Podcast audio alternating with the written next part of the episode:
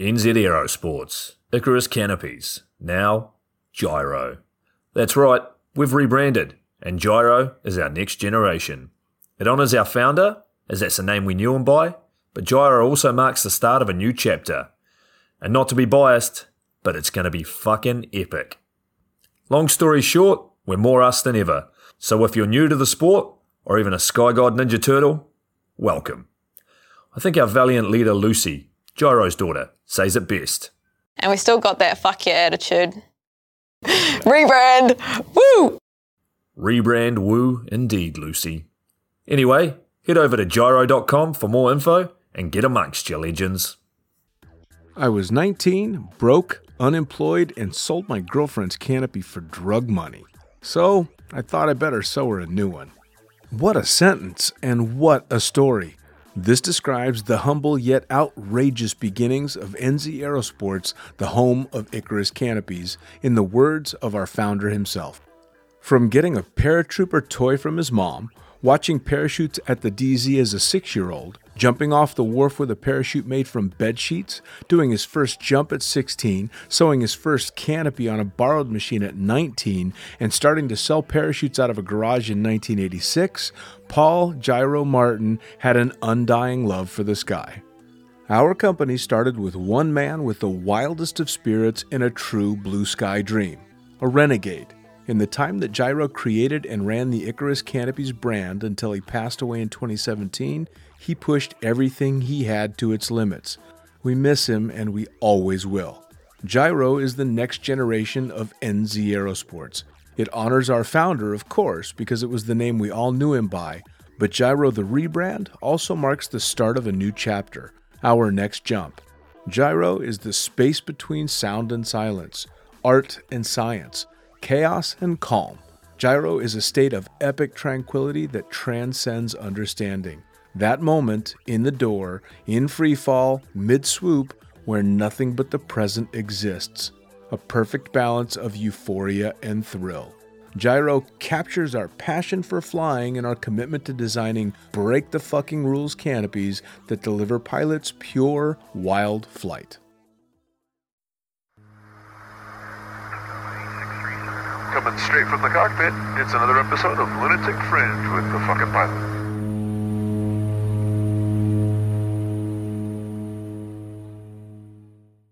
Ready, set, go. All right, back in the can for another edition of Lunatic Fringe Into the Void. And as is my new habit, no preamble, just straight into it. Who the fuck are you? What do you do? My name is Espen Fadnes. I'm uh, 41 years old now, living in Norway. That's also where I was born and raised. And uh, yeah, I grew up with a lot of climbing and skiing and surfing and the use of, of steep mountains back home and started skydiving when I was 20 and uh, kind of yeah, it became a kind of went to town with that, didn't you? Well, like a lot of people that are listening, I've been watching uh, all the stuff that you've been putting out for quite some time now. I mean, your name is synonymous with pretty fucking sick wingsuit stuff. Eh, that bright red wingsuit doing just incredible stuff, um, and really cutting edge stuff that uh, kind of uh, definitely makes the average skydiver like me nervous as hell. So I'm always I always enjoy talking to the people that are out there really sending it, and uh, you are one I've been after for a while. So thanks for taking the time to sit down and talk thank you for letting me come and join the talk. Yeah, man. So uh, let's jump all the way to the uh, the beginning. You you're born and raised in Norway, which obviously is some pretty spectacular country. So I'm assuming you were into what the rest of the world would consider extreme type sports pretty early. Yeah, I I come from um from a very like sport sporty place in Norway. It's a small town. It's called Molde, where it's kind of like a place where either you do sports or you might as well just get out of there. Hmm. Like it, it's just uh, it's just not a place for people that don't want to be outdoors or do you know football or climbing or skiing or anything like that. And then it's just nothing for you there. Sure. But uh, yeah, and I mean, I grew up with a dad that was a very passionate climber, and uh, he brought me up climbing from a very young age. Like I was, I was five years old when he brought me rope climbing for the first time, and Wow. he it became a thing where we went out climbing, and uh, I started competing in climbing, and uh, oh wow. at the same time also part of the skiing club uh, doing alpine racing and uh, and that was combined with also hiking in big mountains and the big mountain skiing so i grew up with what i would say a high acceptance of taking risk for fun Mm. it was totally acceptable from my parents side from my friends side from the community society it was like growing up in a place where it's totally okay to for two 10 year olds to take your skis and hike a huge mountain and just descend it like Sure. nobody would really stop you so it came there and but the, the weird thing about it was it was almost like i was climbing too much or i was skiing too much it was like th- this was what i was brought up in Mm. and i couldn't really picture anything else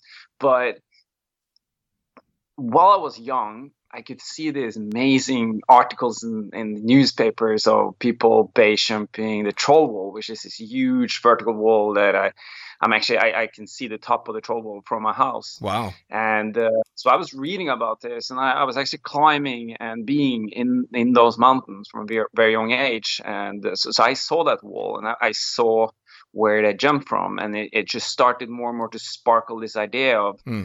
man, like it's really cool to climb or hike a mountain and then take the shortcut down with Sure. skis, but how would it be in free fall?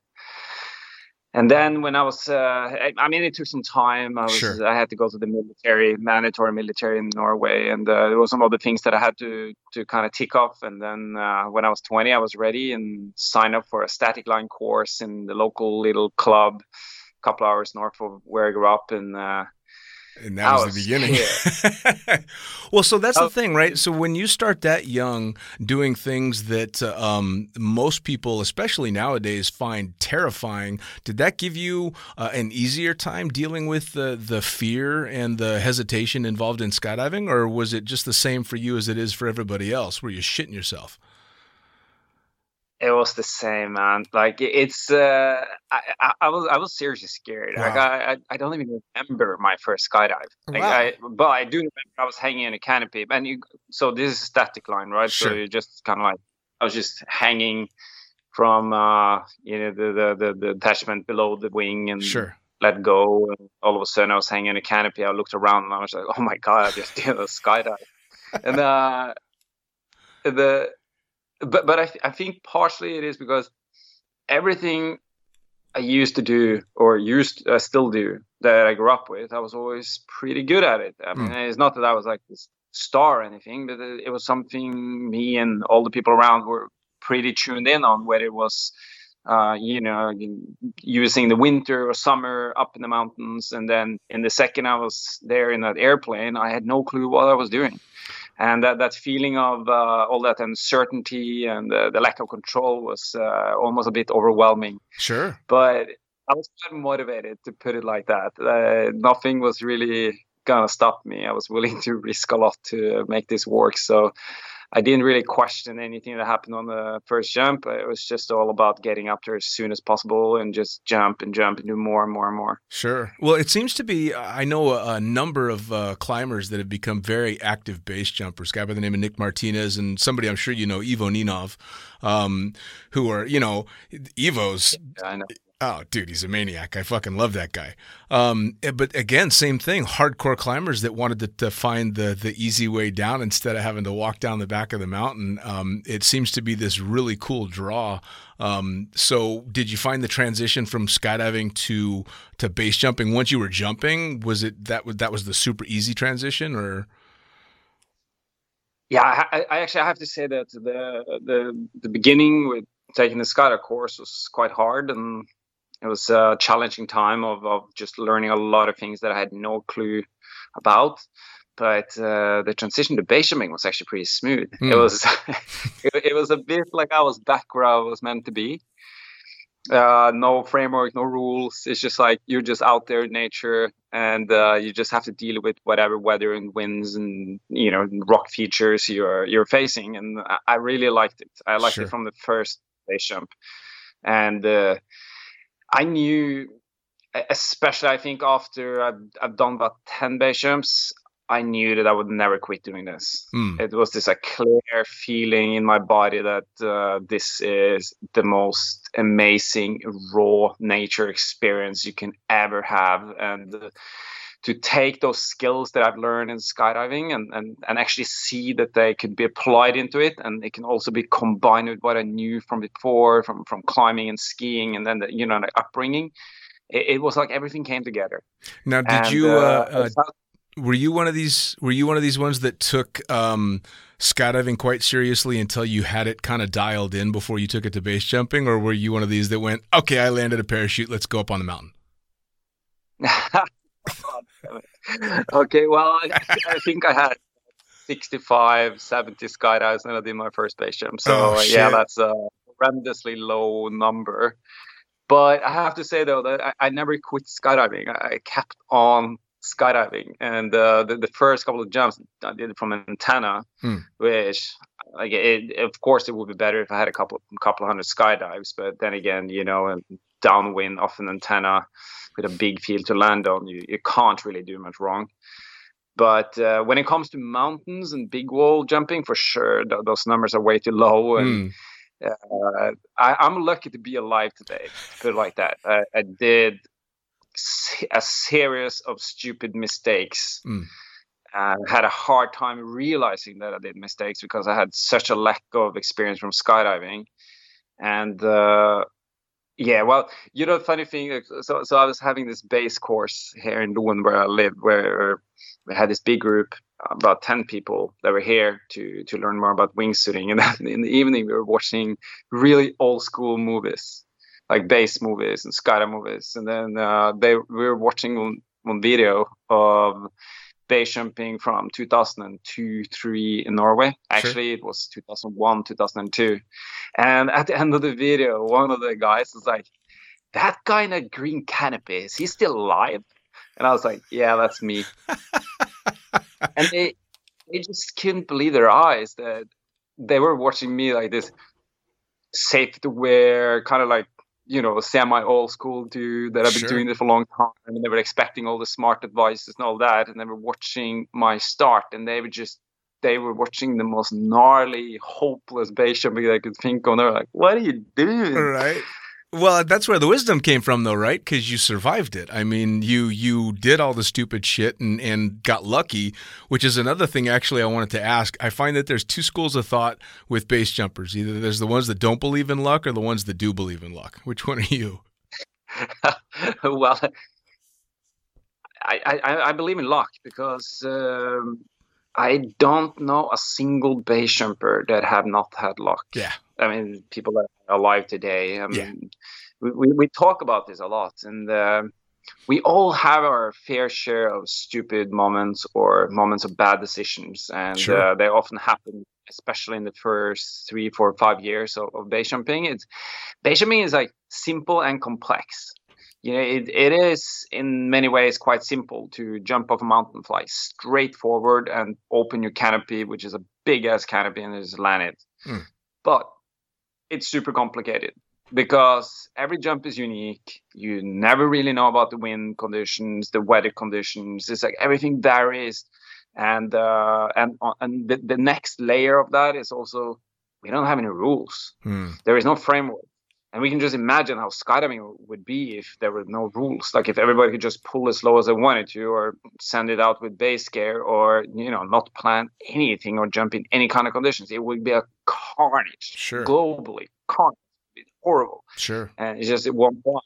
But that's what we deal with in base jumping. And uh, it actually creates a very complex environment, especially in the beginning, because you can do anything. Sure. Well, I mean, the community itself seems very complex as well because you guys, I mean, it, it's almost it goes against the grain the whole idea of policing anything, self-policing, because that sport is all about the ultimate freedom. But you guys are also seeing people that are exercising that freedom in the stupidest of ways, and I'm sure you've seen more than your fair share of of uh, bad things happen. And for those of us that don't base jump but have lots of friends in the community, we see that as well. And it's so it's a it's you guys must be walking a really tough balancing act between wanting to be able to tell this guy, dude, you can't do what you're about to do. You're gonna fucking die, and actually letting somebody, you know, do what they want to do. Yeah, it's oh, it's such an interesting thing with uh, like how do you how do you express your concern? Or how do you how do you help people or or be a good friend in many ways? It's uh it, it's weird because to be a truly caring good base jumping friend is uh, often to give people a bit of the tough feedback.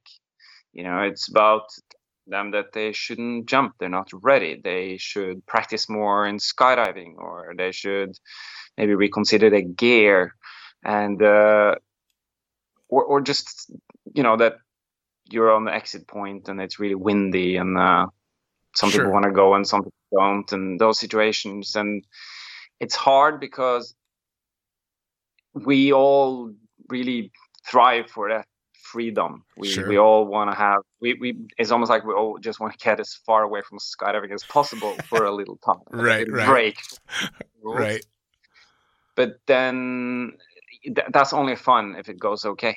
Uh, it's absolutely horrible when people die, Sure. and uh, not not only is it horrible for them, their family, and you know, all that, but it's also we we can't have that, or we, we should really work towards not having it. Sure. And that's where that uh, feedback comes in. Sure. h- how do you how do you say that? And I'm I'm I'm often trying to think in guidelines. Uh, I don't the, the word rules you can't really use that in base jumping, or I don't think it's a good idea. But Right. guidelines is more the uh, desired or preferred direction you want to go in, or you know the the advice place to open your canopy, or the the, the advice place to land. Like you, okay, you can land anywhere else, you can pull in any kind of altitude you want to, but the guideline or the advice is to rather Sure. be a bit higher. Well, And I then would. I mean, you tell me if I'm. Please, no, no. Go ahead. Go ahead. yeah it- it's like if if if we all kind of like is on this like vibe or role of, of guiding people in the right way it seems to to educate us it actually seems to work Sure. Well, I mean, you're now part of. Um, I guess you'd say the, the older generation of base jumpers. I mean, you're kind of passing the torch on to a lot of the, the young guys that are coming along, right? Um, but when you started, there wasn't this uh, um, kind of mentor possibility or this mentor feeling because there were no mentors. They were, you know, I mean, this was all trailblazing stuff.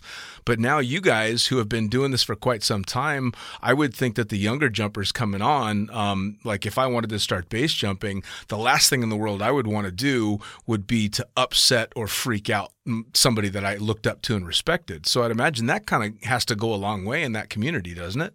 yeah i, I well the, the I, I think it really depends on the on the person and uh we, have some we, we really do have some great mentors in our community um chris dukes mcdougall might be the kind of number one mentor he he's been there for 25 30 years Mm. and he's funny cool party harder than everyone else but then he's also very safety aware. It's very rare to see Dukes take unnecessary risk. Mm. And uh, on the other hand, you have more people like me, which is uh, I, I I've always liked to push it, like push, push, push further, more, faster, cooler, better, like more fun. And uh, and that pushy style of jumping is uh, in some ways making me less of a good mentor Mm. because when when the new new kids on the block is is looking at what I do or they want to join in, um, uh, I, it's it's like uh, the only way I can try and mentor them is like, okay, listen to my story because I'm lucky to be alive, so just don't do like me, and then I Right. just need to kind of like try to tell them a bad story about myself, which is true, Right. and then then hopefully they will listen and think, okay, so maybe maybe that's not the right right way then. So now, what's one of these stories that you would tell somebody? So I'm going to go out and base jumping, and and uh, you think I'm going to do something stupid. What's a story you're going to tell me to keep myself from being too much of an idiot? Oh, That many. I, I have so many stories of uh, I have so many stories of I often say that my ego has always tried to kill me, and uh, it's it's kind of hard to admit, but it's it's the reality of life. Sure. been- every time I've been injured, it's my ego that just told me to ski too hard or jump too hard or something like that. Sure. One of the one of the weirdest and stupidest stories of my life would be in 2001 when I decided that I really wanted to track out a place called Ka- called Kalskråtind, and this is trekking with no trek pants or anything. It's just like hiking pants and uh, hoodie, Sure. and um, it's it's. I think it was like five, six other people that have ever trekked it out, and they were all pretty dialed in, solid, experienced skydivers and base jumpers, and I was not. It was uh, very early on in my uh, jumping, and uh, I was standing up there, and, and uh, ironically, the guy I was skiing with today, we were standing up there together, but there was a lot of other people there as well. And he screamed to me like, "I want to see how many front flips you can do," and I was like, "Nah, I'm gonna track." He's like, "Nah, you loser, come on, front flips." And I was like, no, no, no, I'm going to track it out. And he was like, no, you're not going to do that. And then I just told him, well, if I don't track it out, I'm done. I'm dead. and then I just jumped out. And uh, I had a bit of a shitty start on the track, which is like at that point, you should definitely pull. Like Right. if, you, if you can't get your track getting started in Constantine with just normal pants, you, you, you should give up. But I didn't. And then it started to kick in. And I was like, all right, I can do this. And then uh, you come into the no pull zone. I mean, this is basically proxy flying in hiking pants. Jesus Christ. And, uh, so I was I was finding myself in this no pull zone for I think about nine ten seconds, and uh, at the very end of that talus there is this like steeper part with some slopey rock features where you get a little bit of altitude so you can open your canopy. And uh, I was so stoked at the end of the fight that I just lost my track. I was like, uh, I was like, yeah, I'm making it, and I stopped tracking all of a sudden. So I was like basically falling over the last part of that slab with pretty much no altitude up my canopy and uh, landed. And all those experienced skydivers and base jumpers over there, they were just like, what the hell was that? that is the most yellow card of all times. and uh, yeah, those stories just kept on coming and coming. And uh, of course, like looking back at it in retrospect, I was lucky to be alive after that one. And uh, but I've done it in more like later on when I was I was in Bangkok doing the Perfect Flight series, and uh, of course, stupid me wanted to do a front riser hook turn on my base canopy into that street in Bangkok, and I was so slippery on my hands, I, I just couldn't hold. on. I didn't have handles on the Mm. front, so I had to hold on to them without, and then I, they just slipped out of my hands, and I smashed into the building on like second, third floor into a light pole and fell to the ground. Again, you know, ego trying to kill me because I could just cruise down on toggles. It was a great jump. Jesus, it was amazing. This beautiful two way off the highest building in Bangkok, and then of course I had to do this stupid end move, and uh, well, so I mean, story, so. have you gotten to the point now in your jumping where before you're going out on a project like this, you're kind of trying to keep your ego in check, or is that ego still putting you in corners? I would love to say yes. uh, Well, I mean, that being said, before the podcast, I I was going to say before the podcast, I wanted to uh, ask you about the jump I just watched you do through a fucking snowstorm. So, yeah, yeah, yeah. We can go to that one. yeah, yeah, Yeah, uh, uh, I think uh, it's hard to completely change your personality to something you dream of, right? Sure. It's uh, you are who you are, and then you can of course read books and learn and listen to a lot of smart people, and uh, hopefully you also mature a bit. And uh, well, I have matured for sure. Um, one of the things that I really see now compared to when I was in my 20s is that I really don't want to get injured. Mm, I've been injured a couple of times, and uh, actually, my, my girlfriend got badly injured last year, broke her back and femur on a skydive, and it's like to see those processes when when when when, when you get injured and the, the time it takes to come back, and and also how badly it can affect you for the rest of your life. Sure. Like, I really love skydiving and base jumping, and I want to do it until I die of age. Hmm. And uh, if I am to do that, I, I just need to be a bit safer in how I approach things. Sure. And, uh, Well, the it's like my ego is smaller, but uh, my awareness of safety is bigger. I think. Which is awesome. I mean, the the injury stuff, um, I think is obviously it should be a huge fear because the injury and, and the pain that you end up having to deal with and recovering. And I, I know a little bit about your girlfriend's uh, accident and recovery and stuff. I had seen posts of, of her recovery, which is fucking epic.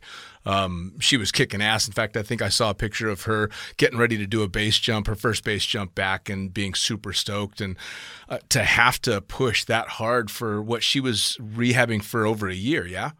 Yeah, yeah. It was uh, one full year of rehab, and uh, you know that that in, that involves uh, includes six months on morphine. Oof. and that, that's like she's not the kind of person that would just hang out on morphine. Sure. Tha- that's because of pain.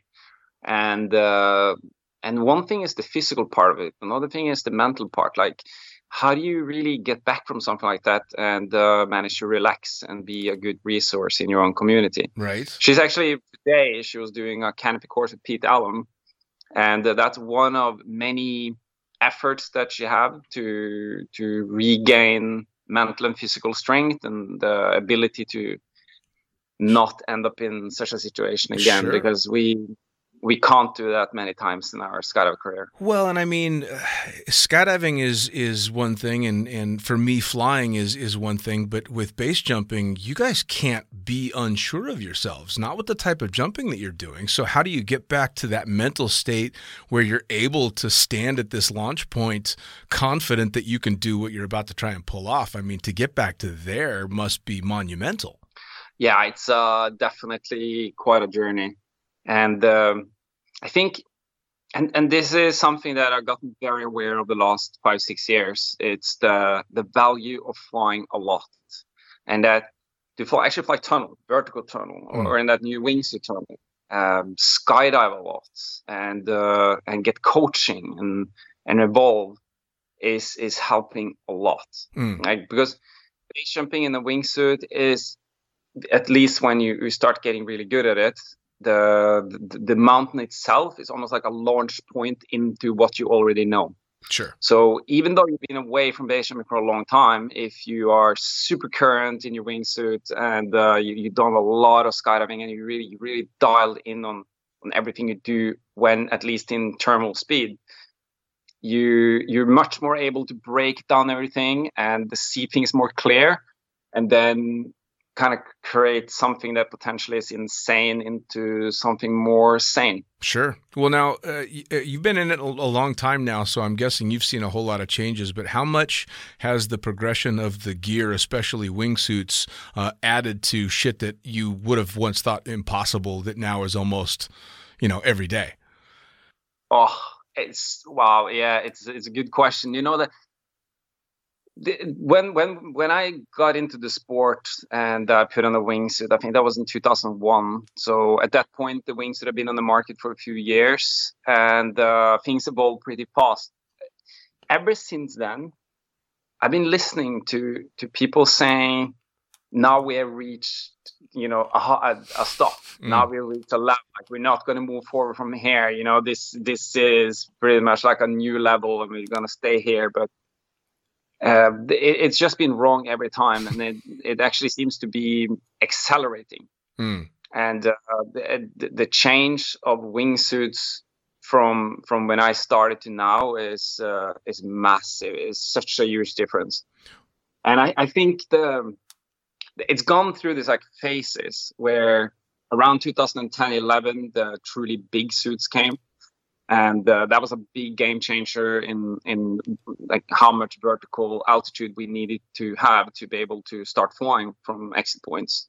That that was a massive change where before that we usually looked at like yeah we need about 250 meters at least of, of vertical drop. And then the big suits started really coming and and that dropped to like 150 160 and then up to today where people are I, I mean I, I I jumped this place here uh, last summer and uh, after 100 meters vertical you need to be 30 meters horizontal Mm. and that's not like compared to a lot of the exits that have been open in Colorado and some of the places in the states, for example, that, that's not even pushing it. And uh, and combined with that, it's also a lot of knowledge of the importance of winds. For example, uh, how much better you actually take off if you have anabatic winds, like updraft coming, um, you know, up on exit point, and that leads to you know the choices of when do you really want to jump in the day? Uh, when is that updraft at its best? Mm. and how is that compared to the more laminar winds you know like the, the larger conditions in the area and all that has really changed. And when it comes to wingsuits there also there was also another thing that happened and that was in 2016 because that was the first uh, it wasn't the first year but it was the second year of uh, of uh, red bull aces and uh, a lot of the manufacturers started pushing really hard to get a suit that could win that race, Mm. and especially Squirrel put huge resources into developing a race suit. Yeah, it- would be interesting to hear their story of Mm. how hard they worked to to to take something to the next level. Yeah, yeah. So they, they created the the Squirrel series, and uh, now today, four years later, uh, a- lot of other brands have also been, you know, catching up on that. But what happened in 2016 was the creation of and and like this fine-tuned race suit that had the ability to flare. You know, like flare might be a weird word to use for you as a pilot, but uh, gain rate. Mm. You know, it was. Uh, Sure. the, the had an ability to fly up again, and because it had such Sure. an agile performance in it, uh, it just created this fighter plane to fly. And that turned the whole sport, whether it was skydiving or base jumping in the wingsuit, turned it much more dynamic. Everything just went from Sure. static to really go in all kinds of directions. And uh, and and since then, interestingly, the, the the the whole the whole pace of of the sport and how we fly has just increased massively. Well, from from a spectator's perspective, watching it as an outsider and seeing, um, you know, when the videos first started hitting YouTube and stuff of uh, terrain flying, it was um, you knew what to expect. Somebody was either going to just be slowly carving around the terrain, or they were going to be down dirty, making you shit yourself. But they all looked similar, and then all of a sudden came this really dynamic stuff going on, including what you called the flare. I remember the first time I saw the video of somebody flaring in a wingsuit and realizing that they were going fucking up and then almost hitting a zero G point, And I, I couldn't believe what I was seeing. And then that to now what you see with um, them making skydives where they're basically free flying um, better in a wingsuit than I can without one. it's it's incredible.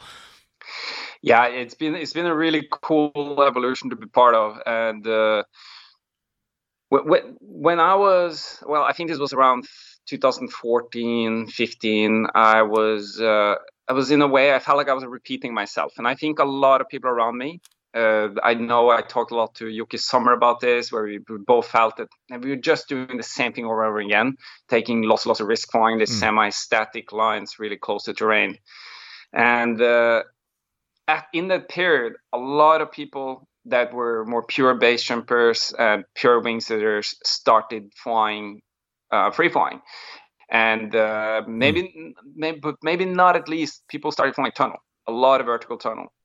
Mm. Personally, I became a tunnel instructor and I was just working a lot in the tunnel environment and learned so much about, you know, how do you fly a body that I had no clue how do. Sure. It was weird how little I knew after 15 years in sport. And at the same time, you, you, you had a lot of uh, free flyers that took their free fly Mm. skills into wingsuits. So there was a lot of uh, the high-end free flyers that uh, you know, like uh, Noah Bahnson or Michael Couch, or uh, you can name many, many names there. But a lot of people Sure. came more from free flying into uh, the wingsuit environment, and it just revolutionized the way we were thinking because we all realized that Sure. it's the same thing.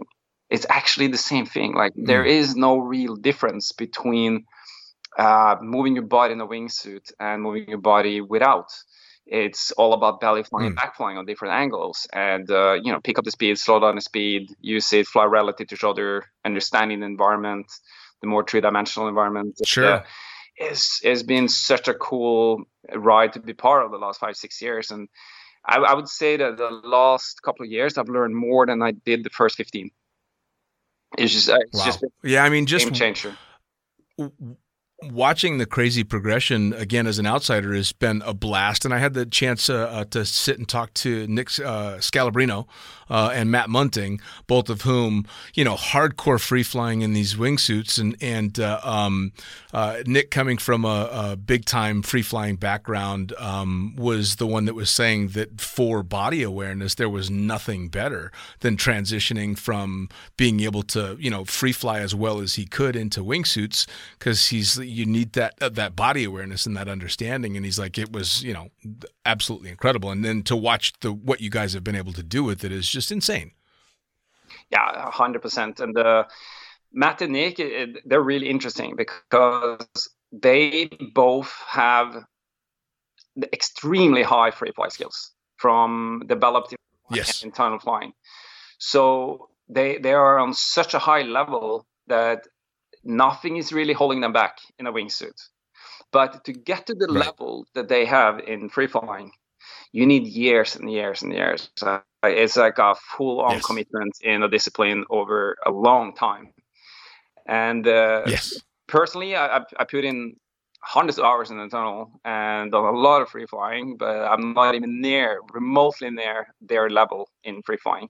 And it's quite interesting because Sure. when I'm trying to learn new things in the wingsuit in more like a free fly way, I can. It's like the mistakes I do in free flying become bigger mistakes in a wingsuit. So if I have some kind of I would imagine. yeah. So it's, if if I have some kind of issue in the way I do, you know, a layout or something, a snake or like small things, you get punished really hard for it in a wingsuit.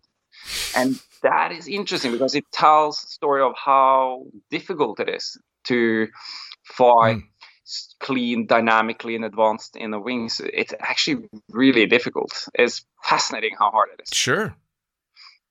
Well, and with the progression that, uh, I mean, you were kind of lucky enough to be in it from the time when wingsuits didn't have nearly the amount of power that they do now. But I can't imagine if someone were to do with a wingsuit the same thing that a lot of skydivers do with canopies, which is downsize too fast or get to high performance too quickly, you can absolutely do the same thing in a wingsuit. And I've seen on my descent in the airplane wingsuiters getting their asses handed to them by their own suits. Uh, I mean, that's got to be pretty intense to, be trying to puzzle out what the fuck your suit is doing to you in free fall so that you can make it stop. Yeah, you know that it's almost like we are being bitten a bit in our tails by the most modern wingsuits because they are very pressurized and uh, Hmm. quite agile in their in its behavior. So the the suits that you know is they're they're so big that they basically cover your whole body and uh, are agile. They're they're a bit of like beasts.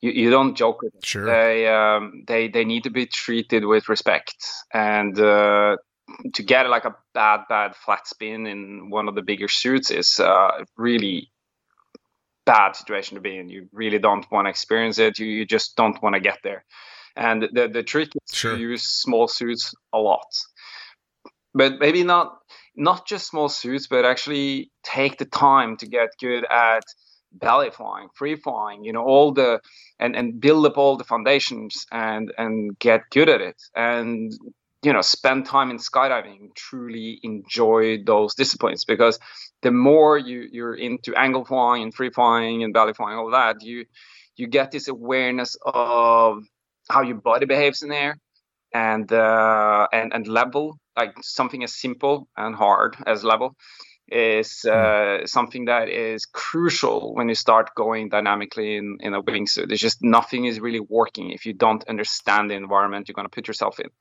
And uh, yeah, the Sure. combination of not fully understanding what you're putting yourself in and this beast of an agile big ass suit is is uh, you know, it's not a good direction to go in.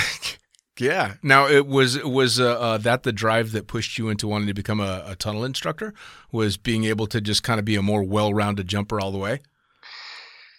Yeah, hundred percent. I um, I was again, you know, I, I was uh, in a in a way repeating myself quite a lot in in proximity flying, and uh, I did see way too many people die, and it it was uh, a bit of this unhealthy environment. It was almost like you got this, you got weirdly cynical, but also. Um, you know the motivation was starting to fall apart it was like what is going on now uh, i think it was 2000 i don't remember but we had like 30 40 people dying every year and we're a small Hmm. community so it started to turn pretty ridiculous so i, th- I think it was almost like a bit of this um, mental treatment in a way to to go into something completely different which is tunnel flying and uh, be there in this controlled environment where you get dressed off com- completely right you, you you whatever you know you nail but whatever you don't know you have no clue about and you just need to seek help and guidance and get good Sure. coaching and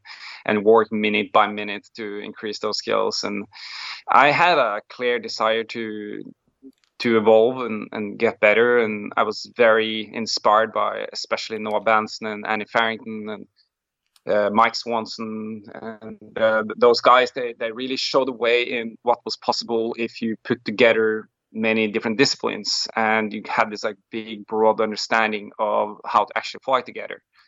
And uh, it, it's probably the best decision I've done in my life was to to go to the tunnel and start flying there. Uh, I wasn't alone about taking that decision. It was many base jumpers that did, and in some ways, I think it's made us a bit safer.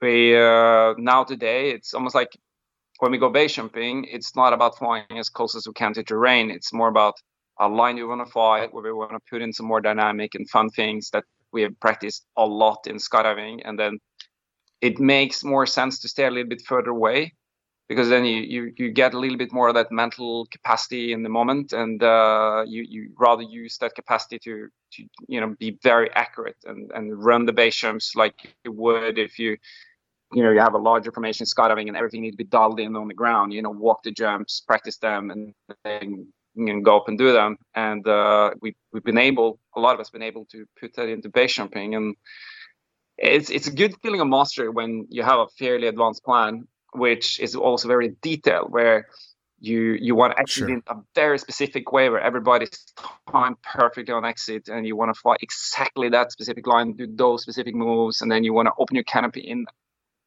a thousand feet exactly in the exact perfect opening area with you know separation and everything and then land smoothly like when you do all those things and you nail it it's uh it's a healthy but also a super cool way of base jumping Oh, it's got to be. Now, with stuff like that, I mean, I've seen some of these videos now, and especially because of the suits, you guys are able to do these ridiculously long runs.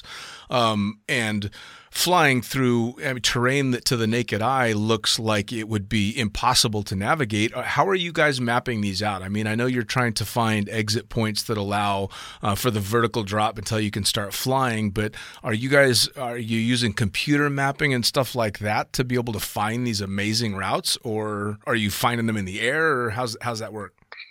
I think it, I think it uh, differs from place to place, but uh, for sure I, I use a lot of maps um, here in Norway and the Alps and the States and mo- most places in the world now. You have really good topographic uh, information that you can use to analyze, you know, for example, the, the steepness of a slope or the features, and how big they are, or you know, the, identify critical points where it's crucial to, to have certain speed or height when you pass them and then that but, but maps is just one of many tools and uh, i think in, maybe especially in the alps the european in alps you have enormous mountains to fall, and the altitude difference can be up to you know more than ten thousand feet.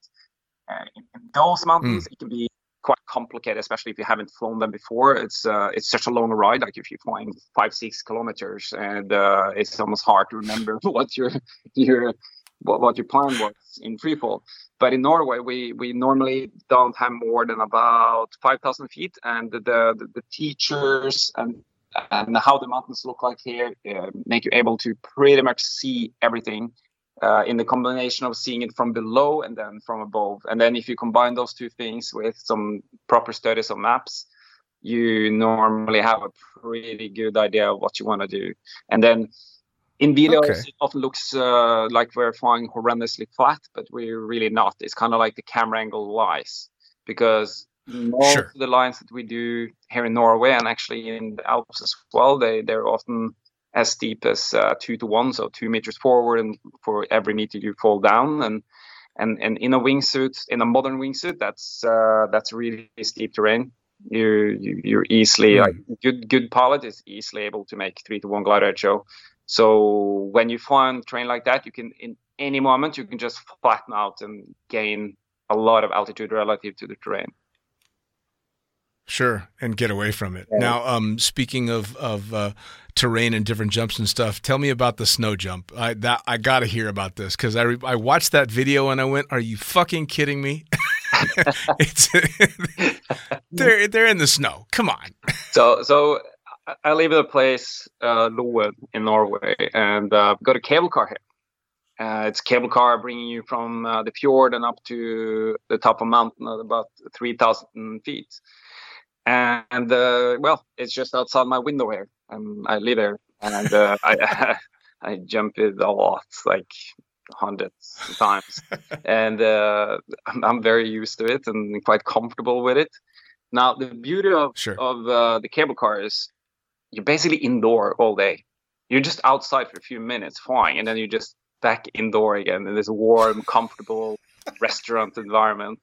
So it's a very odd way of base jumping and uh, there are two things we need for a base jumping uh, for a jump here. I'd say it's uh, you need visibility and you need uh, decent wind conditions, and uh, you you can totally have a lot of snow and still have good visibility.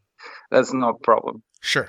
And uh, on top of that, we we've been starting uh, jumping a lot where the cameraman is wearing a very powerful headlamp. So Okay. Yeah, and, and it's it's like it's winter time here now, so it's quite dark, and uh, so so it's kind of like expand the hours. You know, early in the morning and late in the evening, you can you can keep on jumping when it start to get a bit dark, and then uh, the, the the headlamp is actually mostly for filming, just to kind of like have this like constant flash almost going, filming the the object. Sure. The first point. And uh, but on that video, it's actually the, the headlamp that is visualizing the snow. It's like because of that headlamp, you can see snow everywhere. But I have to say that yeah. jumping in snow is the most fun thing you can do. It's like going straight into Star Trek. It's full on warp speed. It's the weirdest thing, like because you never see snow. Like okay, I mean, you never see snow moving that fast. You kind of do if you drive a car no. in snowy conditions. You, you, know, you have that same warp feeling. But the thing is, like, when base jump, we got more than 200 kilometers per hour. So it's ridiculous how fast yeah. snow is coming towards you. And it's like, you just watch, uh, it's like you're going through universe. It's fun. Yeah, I mean, it was watching that video was insane, and, and I was trying to picture what it must have been like from your guys' perspective because the camera is kind of looking sideways, so you see the snow coming past at a different angle, yeah. but of course you're looking straight ahead, and and I could I was trying to wrap my head around that, and because I know what it's like flying a, a plane through a, a rainstorm, and you kind of get a similar effect, but I couldn't imagine just and you guys are just going balls out, but it makes it even more entertaining that you hop off of a cable car and then bomb down the mountain, do that jump, and then you're back in a nice warm room. That's crazy. Yeah. The, so it, we've we actually been talking a lot about doing this much more. So because because the snow conditions on that video was uh, very light snow, I wouldn't call that heavy snow. And uh, so we really want to do it on like the perfect day when it's it's like you can still see the ground, you can still see the line, but it's like solid amounts of snow in there and uh, I think that could be an amazing experience. You, you You'd come down looking. Uh, your leading edges would all be covered in snow and ice. full icing. Yeah, yeah. It's gonna be icing. That's wild. Now, oh, so that's here's a here's a a, random uh, uh, airplane question for you. Um, how much uh, are you going to be affected flight characteristic wise if you're picking up a bunch of ice and snow on the leading edges of that suit? Because it's going to fuck with the airflow. well, I guess we'll see. No, That's what. uh, I think, uh, yeah, um, we actually talked about this because I've had that experience in skydiving, where where I Hmm. was, uh, you know, after separation, we we in clouds, and it was a really cold springtime in, in Voss in Norway, and and uh, it was it was like the whole the, the whole leading edge was stiff of ice. It was weird. Uh, it Sure. wasn't unsafe, but it was definitely this like weird feeling of wow, I'm I'm just covered in ice here. But I yeah, that's crazy. I so I think that go ahead. the, the advantage that we have is that we have soft wings. So yep, Yeah. it can be you know it can end up with a lot of snow on the leading edge, but you can always just kind of shake it off in free fall. You out there and shake it off, and then uh, and it's totally fine. You know, it's funny because I've I've never made a base jump. Uh, I've not even done a, a wingsuit jump, and they're both um, very appealing to talk about, and the idea of them is very appealing to me. But I'd never fucking do it. it's just eh, that's that's uh, that's that bridge too far for me. But I'm so intrigued by what goes into it, and I understand the principles behind it, and and uh, I really really appreciate the aesthetics of it and what you guys have have done over the years. There's just I'd never be able to do it. So I, I love being able to talk to people that are doing this shit because I get to live vicariously through you guys. so. What do you have any big projects that are coming up next? Uh, anything that uh, um, you've been wanting to try that haven't been able to yet? Yeah, there is one, and uh, it's been in the talking for a long time, and it's to to skydiving in uh, Northern Lights. Mm, And uh, that would be absolutely epic. Yeah, it, it's been this thing. We've been talking about it, and we were meant to do it last year, and then we didn't get the conditions. And uh, the- the thing with it is, it's really challenging logistically. So it's just a skydive. Okay, it's a nighttime skydive, or at least in the almost dark uh, time, and uh, that adds on a little bit. And of course, it's winter time, so it could potentially be negative 30, negative 25. It, can be really cold, but that you can deal with that. It's, it's all about being well prepared equipment wise.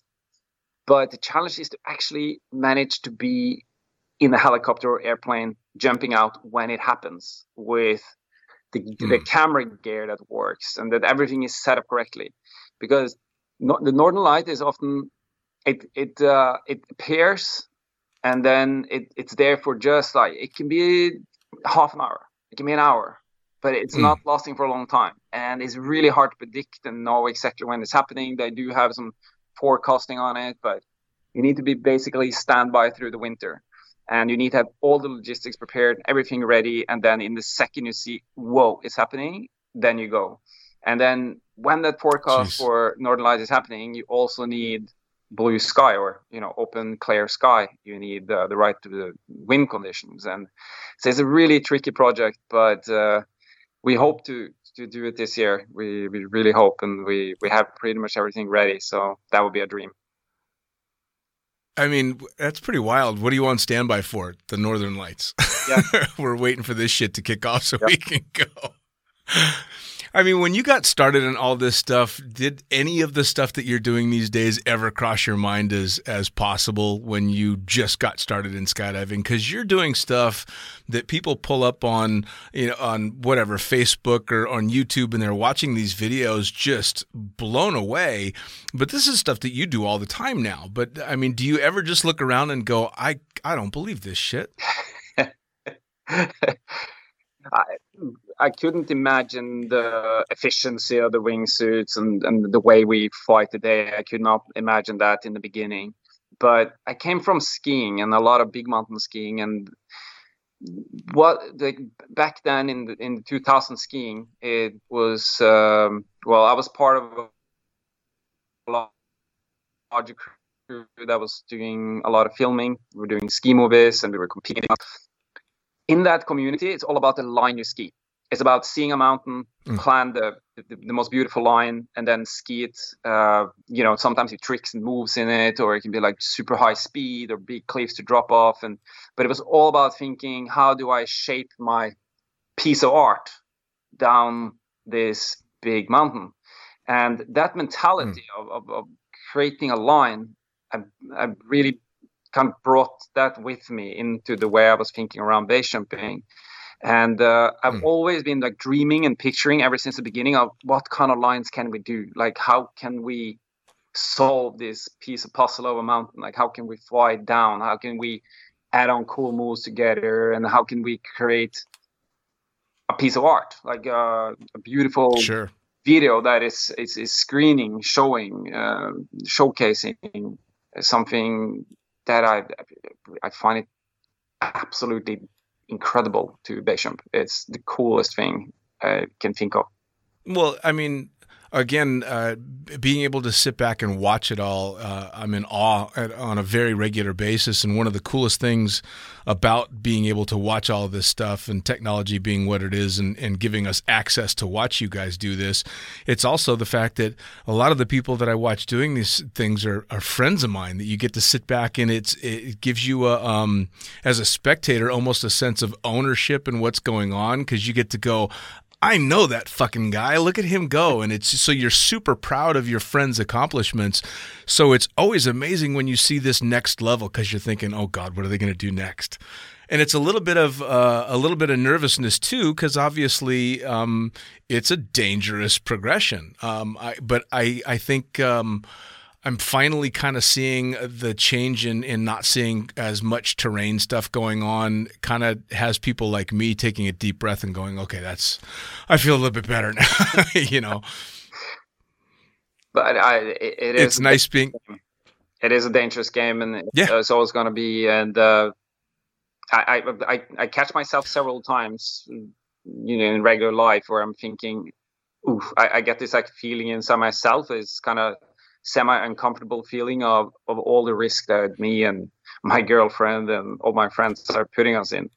And uh, the, the only Sure. solution I have for for you know that feeling or that that I have for us and, and myself is to be very motivated and jump a lot and be particular and, and fight tunnel and skydive and you know like just just be super current and, and be totally dialed in with what we do that's it seems to be the only good solution so it's like fight the fear by doing it a lot uh, or, or fight the uncertainty Sure. finding answers and and uh, just keep on moving forward and th- those moments when people are actually like moving the sport forward it can be Matt and Nick doing flips next to each other in free fall off a mountain in Dubai, or it can be anything. Like those moments, sure.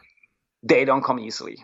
It's like it's uh, Mm. now today with the level we have, people are putting in so much work before those moments comes, and and uh, and uh, I have massive respect every time I see something like that happens because uh, I, I know how hard I worked to to get there, and uh, and Oh, sure. when they do something like that, they actually they, they bring something new into the sport, and then that is gonna drag the rest of us with them. So so they just like inspire the whole community, and all like whoa, boom, and there we go. Sure. And uh, Sure. Well, I mean, that seems to be the biggest thing too, is right. All you guys have this incredible passion for what you do. So when you see someone doing something new, that's just something new for you to push for and be even more passionate about. And it's great because I ju- it's just this circle of you guys driving each other along, which is fantastic. I love it. Yeah. So- really it. Now, do you um, do you offer? Uh, I know you're a, a wind tunnel instructor. Do you offer base courses, wingsuit courses, stuff like that? Yeah, it's been a bit on and off. I'm uh, I'm mostly coaching skydiving. The that that's Okay. just turned into the thing I enjoy the most is to do one-on-one and group coaching and in skydiving. I've done some uh, wingsuit based courses here in Loen, and uh, we we were meant to do it last year, but uh, Corona. So not Sure. a lot happened in 2020, but um, I'm uh, open for especially one-on-one coaching in Loen and in the surroundings here. We're helping mentoring people um, getting better in uh, wings base jumping, especially. And um, I do quite a lot of uh, coaching in the the wingsuit tunnel in Sweden, and uh, that's heaps of Awesome. fun. That's a that's a fun place to be. And um, general guiding as well, like just uh, help people to find the right exits and um, you know analyze their their their skill sets and experience and uh, give good advices and join people to beautiful exit points that fits their their level. That's uh, Awesome. Now, how do people uh, find you on social media? How do they find you if they want to get some of that coaching? Um, how do they track you down? The best way to track me down is either through my Facebook, which is in my name, Espen Fadnes, or on Instagram. That's that's my name straightforward as well, Espen Fadnes. And uh, yeah, And just direct message you there and say, "Hey, I want to I want to learn how to do some of this shit." absolutely. And uh, then we can talk, and then we can go and skydive and have fun together. Awesome. Espen, man, I tell you what, I can't thank you enough for taking time. I know you were just in the mountains and came back just to to do this with me, so I really really appreciate you taking the time, man. It was fucking awesome talking to you. What a great hour! It was fun. It's not often that I bring back all those old memories, and uh, thank you so much for uh, great questions and a good time. No, thanks for sharing them, man. We'll talk to you soon. Talk soon. See ya. Well, there you have it. Another episode of the Lunatic Fringe podcast brought to you as always by, well, wait, not as always, actually. Brought to you now by JYRO. Formerly known as NZ Aerosports, you'll head to jyro.com for their next level line of canopies. By Pussfoot, the Extreme Sports Collective. Head over to pussfoot.com to check it out. By Summit Parachute Systems, check out summitparachutesystems.com to talk to Jarrett Martin and the gang about kick ass pilot rigs, rigging courses, and more. By Flyaway Indoor Skydiving, go to flyawaytn.com and check out all the cutting edge stuff to come. By Pure Spectrum CBD, head to purespectrumcbd.com to check out their wide range of CBD products. And as for us, head to the lunaticfringepodcast.com to listen to any of the hundreds of episodes currently available. Hit the link for our YouTube channel, pick up your copy of the Lunatic Fringe book or The Accidental Stripper, and get a sneak peek at upcoming guests. Once again, thanks for listening. We'll see you next time.